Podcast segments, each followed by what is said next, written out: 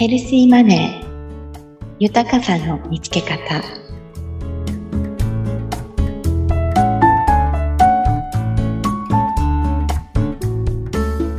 綱田美也です。第3回目は私のお金の価値観が変化したきっかけの2つ目。様々な意見がありますがスティーブ・ジョブズの最後の言葉からお話しします。スティーブ・ジョブズの最後の言葉にあの世に持っていけるのは愛情に溢れた思い出だけで、これこそが本当の豊かさであり、ずっと一緒にいてくれたり、力を与えてくれたり、道を照らしてくれるものだという内容があります。これを読むたびに、おじが亡くなる前、病院のベッドで涙を流しながら話してくれたことを思い出します。それは自分のことばかり好き勝手していた人生だった。もっと家族と一緒に過ごしておけばよかった。もし退院したら、今度は家族と一緒に旅行へ行くと言っていたことです。高校野球が大好きで、春と夏は欠かさず甲子園球場へ行っていたおじ。仕事をしながらも自分の好きなことをして楽しそうな人生に私には見えていました。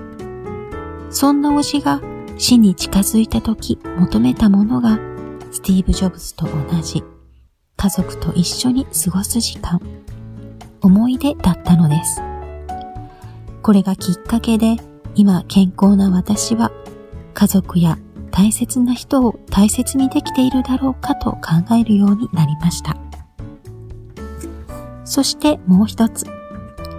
物質的なものはなくなっても、また見つけられるけど、人生や命はなくなってしまったら見つけられないからこそ、健康な生活を送る本をまだ読み終えていなかったことに気づいたという内容です。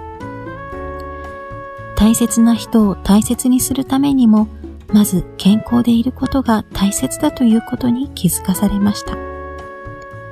多くの人が健康でいることが当たり前だから忘れてしまいがちだけど、なくしてからでは遅いんですよね。スティーブ・ジョブズの最後の言葉で、お金があっても幸せや豊かな人生とは限らない。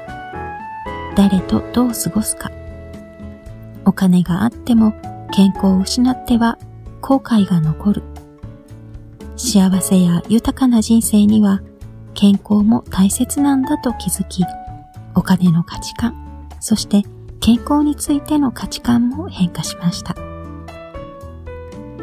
いかがでしたでしょうか？来週も楽しみにしていてください。